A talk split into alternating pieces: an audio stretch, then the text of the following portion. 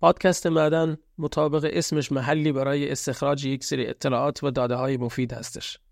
من در تلاشم تا توی معدن اونچه که مربوط به تاریخ، جغرافیا، جامعه و به طور کلی هر آنچه که مربوط به بلوچستان میشه رو استخراج کنم و اون رو به شکل هدیه گرانبها به مخاطبانم تقدیم کنم. من محمد عثمان دامنی در فصل اول و شاید هم چند فصل اول معدن تلاش می‌کنم اونچه که مربوط به تاریخ بلوچستان از گذشته تا کنون هستش رو بیان کنم. با نگاهی علمی، نقادانه، تحقیقی و غیر متعصبانه. در این میان تلاش هم می‌کنم بیطرفی رو رعایت کنم. اگرچه به عنوان یک انسان هرگز نمیشه به طور کامل و مطلق بیطرف و بیجهت بود. مگر درباره چیزی که مطلقا هیچ ارتباطی با ما نداشته باشه که شوربختانه اونچه که من در معدن ارائه می‌کنم قطعا متأثر از دیدگاه های شخصی من خواهد بود. ولی خب این دیدگاه شخصی رو تلاشم بر اینه که صادقانه بیان کنم. و مخاطبم رو متوجه شخصی بودن دیدگاه هم درباره اون دست از مطالب که نیازمند نظر شخصی هستند بکنم که در ادامه در این باره بیشتر توضیح خواهم داد. طبعا تمام محتوایی که در آینده توی معدن ارائه خواهد شد مربوط به جمعآوری های من خواهد بود.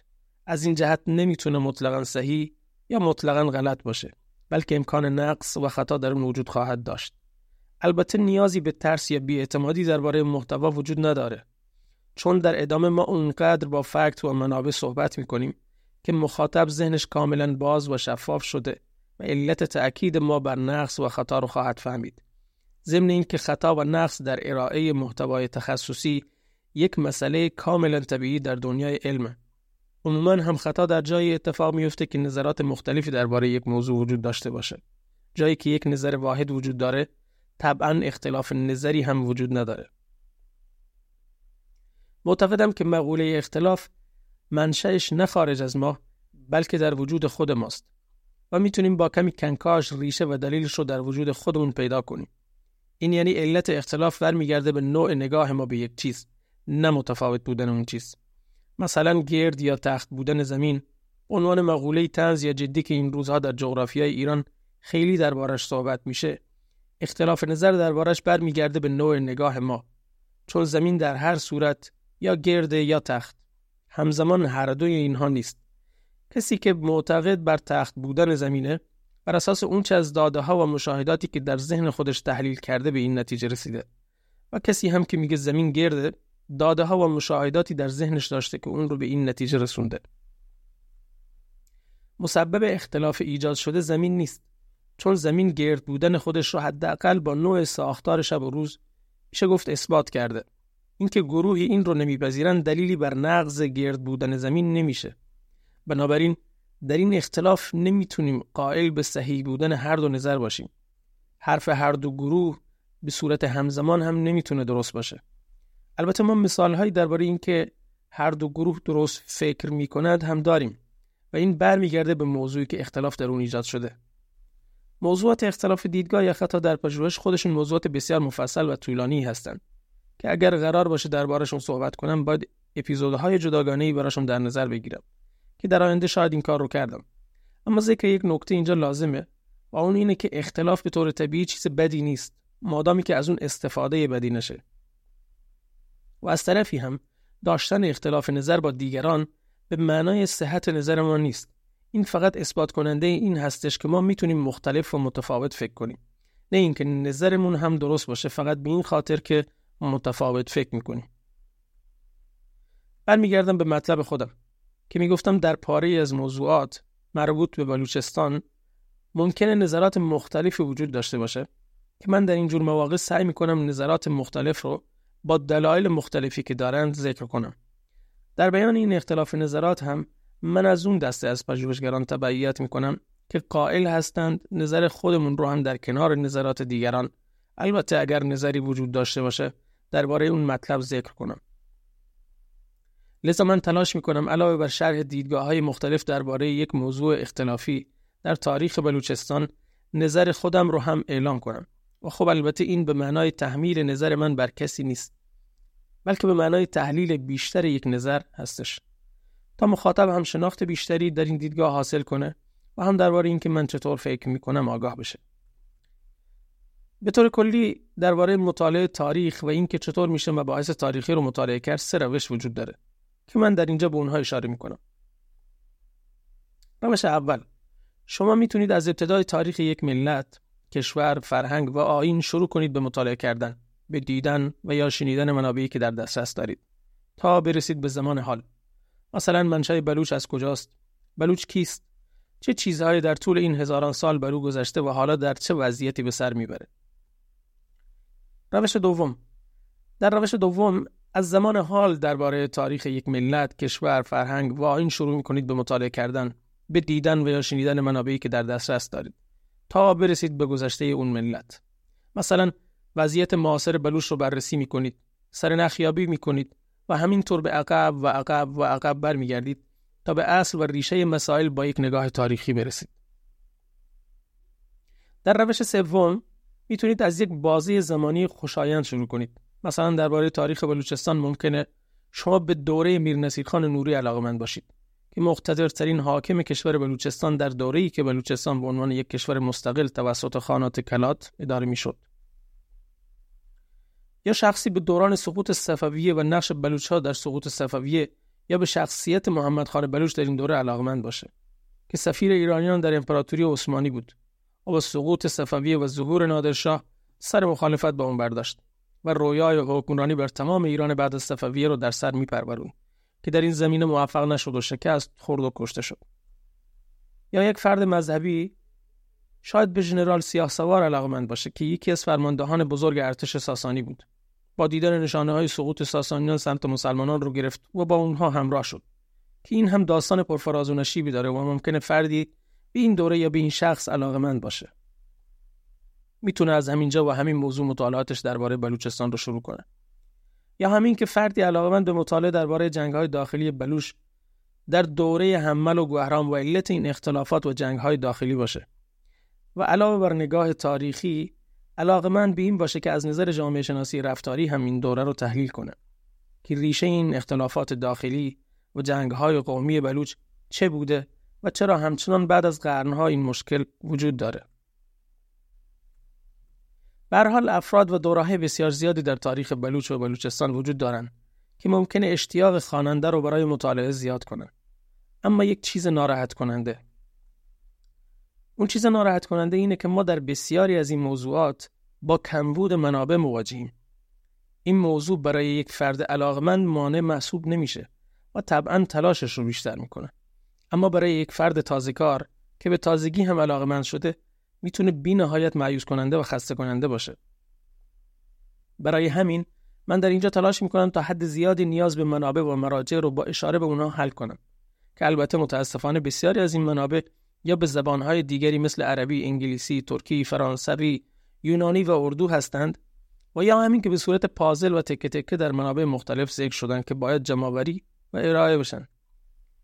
در طول یک قرن اخیر زحمات زیادی برای این موضوع توسط محققان بلوچ کشیده شده اما همونطور که گفتم ما با دنیای وسیع و نامحدود در این زمینه مواجهیم که همچنان نیاز به ورود افراد بیشتری در این موضوعات و ارائه تحقیقات گسترده تری در این باره داریم. تاریخ بلوچ فراز و های زیادی داشته اما منابع تاریخی متاسفانه اشارات خیلی محدودی به موضوع بلوچ منشأ و مبدا و تاریخش داشتند. و اکثریت گفتارهایی که در باب بلوچستان وجود داره رو میشه گفت متعلق به بعد از قرن هفتم میلادی و یا شروع قرن اول اسلامی هستش.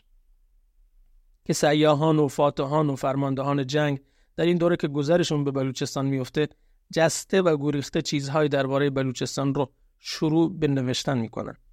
البته این حرف به این معنا نیست که تاریخ بلوچ از قرن هفتم میلادی به بعد آغاز شده و یا نوشتن درباره بلوچ فقط مربوط به این قرن و قرنهای بعدی هستش. خیر بلکه منظور من اشاره به کسرت محتوای قبل و بعد از این دوره هستش که خوشبختانه بعد از این قرن محتوای بیشتری درباره تاریخ بلوچستان در دسترس ما وجود داره. پروازه که پیش از این قرن در منابع یونانیان، هخامنشیان، ساسانیان و یا حتی در منابع تمدن‌های بین النهرین که قدیمی تر هستند مثل کلدانیان، آشوریان، سومریان، بابلیان و اکدیان اشاراتی از بسیار کوتاه تا کمی بیشتر از کوتاه درباره بلوچستان ذکر شده. اما خب هیچ کدوم از آثار باقی مانده از اون دوره ها بیش از آثاری نیست که بعد از قرن هفتم میلادی در دست داریم. این کمی آثار مربوط به بلوش برای دوران پیش از قرن هفتم میلادی باعث میشه نگاهی غیر شفاف و بر اساس گمان درباره بلوش داشته باشیم و جز از دو طریق نتونیم منشأ و مبدع بلوش رو پیدا کنیم. اولین روشی که میشه با اون منشأ بلوش رو پیدا کرد و شناخت زبان بلوچ هستش که میشه با تکیه به مباحث زبانشناسی که در حال حاضر هم به اوج شکوفایی خودشون زیر سایه پیشرفت علم و تکنولوژی رسیدن به راحتی به این نتیجه رسید که این زبان با کدام یک از زبانها قرابت داره و این قرابت چطور شکل گرفته و در چه حدی بوده. همگی این اینها به علاوه بسیاری نکات دیگه ما رو به سرنخهای بیشتری درباره منشأ بلوچ میرسونه که من در مبحث زبان بلوچی و در اپیزودهای آینده سعی می‌کنم به این مسئله با وضوح و تفصیل بیشتری ارائه کنم اشاره کنم. اما مطلب دومی که میشه با اون بلوچ و تاریخش رو شناخت آثار باستانی باقی مانده در جغرافیای بلوچستان هستند. درباره های باستانی در بلوچستان یعنی بلوچستانی که در ایران قرار داره کمکاری زیادی وجود داره و این آثار در یک شرایط کاملا ضعیفی قرار داشتند و بعضا در حال نابودی هستند. که متاسفانه ایدولوژی سیاسی دو حکومت پهلوی و جمهوری اسلامی که یکی بر محور فارسی گرایی و دیگری بر محور شیعهگری قرار داشته باعث شده که رد پای هیچ محقق بلوچی رو در بخش زیادی از این تحقیقات در این دو حکومت ایدولوژیک نبینیم. اونچه که هست کنکاش دیگران و نتیجه تحقیقات اونهاست که در اختیار ما وجود داره. البته این به معنای ابطال تمام تحقیقاتی که توسط پژوهشگران خارجی و یا پژوهشگران داخلی وابسته به سازمانهای دو حکومت مذکور صورت گرفته نیست. به حال تحقیقات باستانشناسی یک علم با مبانی مشخص هستش و اینطور نیست که به سادگی بتوان تعریفی در تحقیقات ایجاد کرد که کسی متوجه اون نشه. چرا که بسیاری از رسوایی های باستانشناسی در دنیا علت ایدئولوژیک داشتند که بعدها افرادی به اونها پی بردن و اونها رو افشا کردند افراد فریبکار می‌تونن از طریق داده ها نتیجه گیری ها رو جهتدار بکنن و در راستای فهم یک ایدئولوژی اون رو تفسیر بکنن که اگر در طول این دوره که درباره تاریخ بلوچستان در معدن ارائه می‌کنم با من همراه باشید طبعا اشارات زیادی به این نوع تعریفات خواهم کرد. درباره مسئله سیستان جغرافیا فرهنگ و زبان اون هم ضمن توضیحاتی که درباره بلوچستان ارائه می‌کنم چیزهای جالب زیادی وجود داره که باید به مخاطبانم بگم. که خواهم گفت اما مطمئنم برای اکثریت یا حداقل بسیاری از شنوندگان تازگی عجیبی داشته باشند. این رو هم از حالا اعلام کنم که توضیحات من در راستای تقویت هیچ حزب سیاسی ملیگرایی نیست. با وجود علاقه شدید من به فرهنگ و تاریخ بلوچستان در اپیزودهای آینده و در طول دوره آنقدر درباره خوبی ها و بدی های بلوچ و بلوچستان به صورت برابر میگم که در نهایت مخاطب با نگاهی علمی و پرسشگر خروجی بگیره. هدف ما بیش از اون که تقویت حس ناسیونالیستی باشه ترویج آگاهی صحیح و درست درباره تاریخ یک منطقه و همچنین خارج کردن تحقیقات و پژوهش ها درباره فرهنگ و زبان و رسم آین یک منطقه از انحصار حکومت ها و دولت ها هستش. ما معتقدیم هر چیزی باید به شکل صحیح و درستش و صادقانه ارائه بشه. اینکه بعدش چه اتفاقی خواهد افتاد از نظر سیاسی مربوط به حکومت هاست نما و این در حوزه وظایف اونهاست و خودشون باید برای این موضوعات راه حل های آرام و مسالمت آمیز داشته باشن نه ما.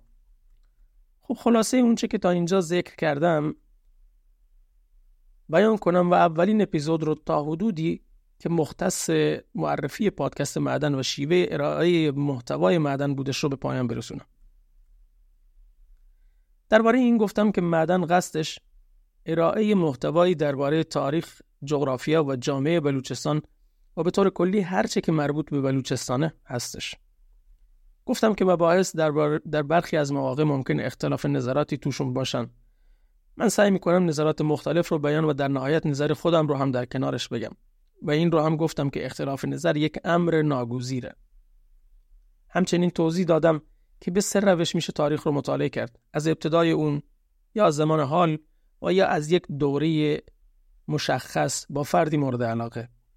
این نکته را عنوان کردم که منابع تاریخی از پیش از قرن هفتم میلادی بسیار محدودند و بیشترین منابع مربوط به بعد از قرن اول هجری یا همون هفتم میلادی هستند و برای شناخت ما قبل از این دوره منابع محدود رو به همراه آثار باستانی و یا پژوهش های زبانشناسی در اختیار داریم که می‌تونیم درباره بلوچ از میان اونها آگاهی بیشتری کسب کنیم.